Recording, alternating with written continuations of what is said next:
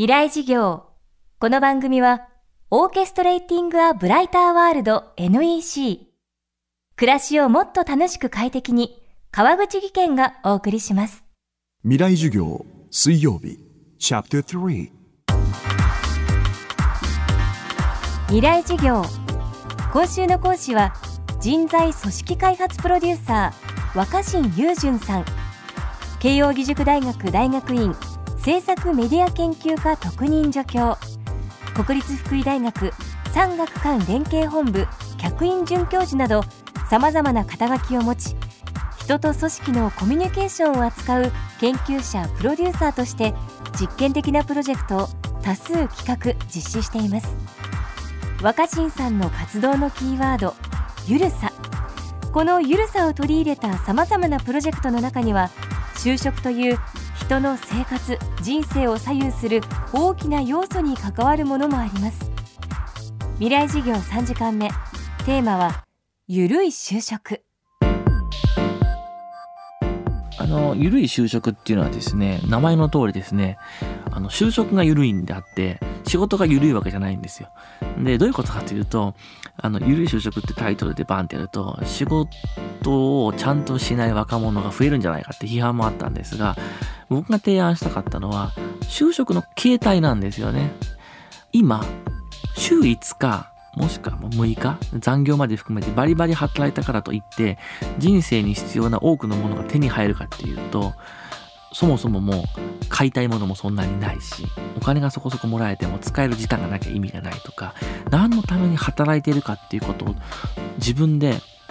考える、問う時間がそもそもなければ、お金があっても貧しいとすら考える若者も増えてきていて、つまり仕事と仕事以外の時間のバランスをもう少し取れるような就職のスタイルがあってもいいんじゃないかと考えたのがきっかけなんです。で、僕はこのグラデーション作るって呼んでるんですけど、つまり週5日働くことが間違ってるんじゃなくて、週5日働くというようなものもあれば、週2日とか3日ぐらいにして残りの時間は別のことに使うという働き方があっても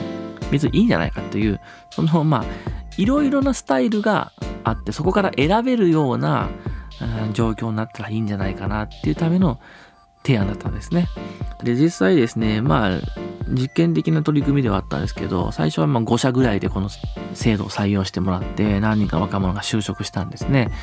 で、すごくうちはいや世の中一般的に仕事ができるっていう若者もいて、で、週3日勤務のまま仕事内容がどんどん高度になっていって、休日は週4日のまま、マネージャー的ポジションに上がっていってるっていう人も出てきてますし、あとは入った後、なるほど、フルタイムじゃなくても仕事ができるんなら、毎日4時に帰りたいっていうメンバーもいたんですよ。その人はなぜかっていうと、専門学校に行きたかったらしいんです。仕事をしながら、また今の仕事とは違うことにチャレンジしたいから、専門学校に行きたいと。ただ、仕事を完全にやめて専門学校に行くってなると生活できないけれども、夕方4時ぐらいまで働いて、で、専門学校に通いながら暮らす収入を得ながら、新しいこともチャレンジしたいっていう、毎日早く帰るっていうスタイルが生まれたりとか、あと逆に僕はもう10万円しかいらないから、週2日勤務にしてくれと。ただ2日間は死ぬほど働くっていうようなメンバーもいて、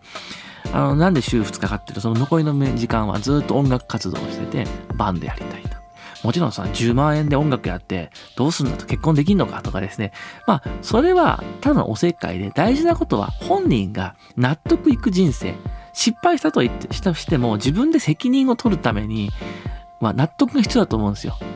失敗したとしても自分が納得してやったんだから、責任取るしかないと言えるような選択ができる方がいいんじゃないかなと思っていて、そういう若者もいましたね。このゆるい就職は、人材派遣契約社員紹介サービスとして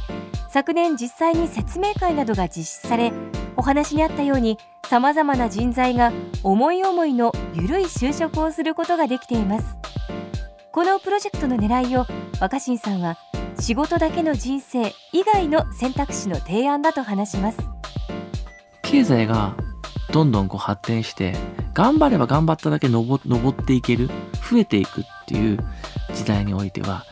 人生のほぼ全てを仕事を中心に考えてもいろんなものが解決したと思うんですよ。仕事を頑張ることで、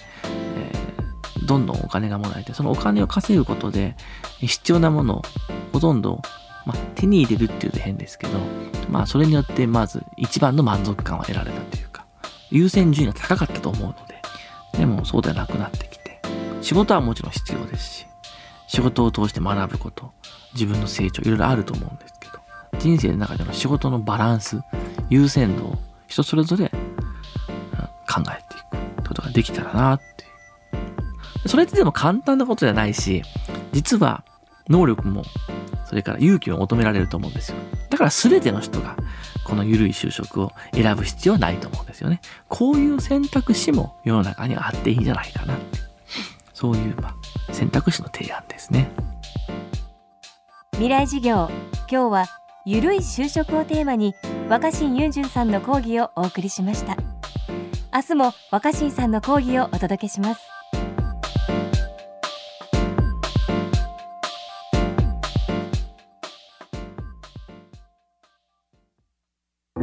川口技研。階段での転落、大きな怪我につながるので怖いですよね。足元の見分けにくい階段でもコントラストでくっきり白いスベラーズが登場しました。皆様の暮らしをもっと楽しく快適に、川口技研のスベラーズです。未来授業。この番組はオーケストレーティング・ア・ブライター・ワールド NEC、 暮らしをもっと楽しく快適に、川口技研がお送りしました。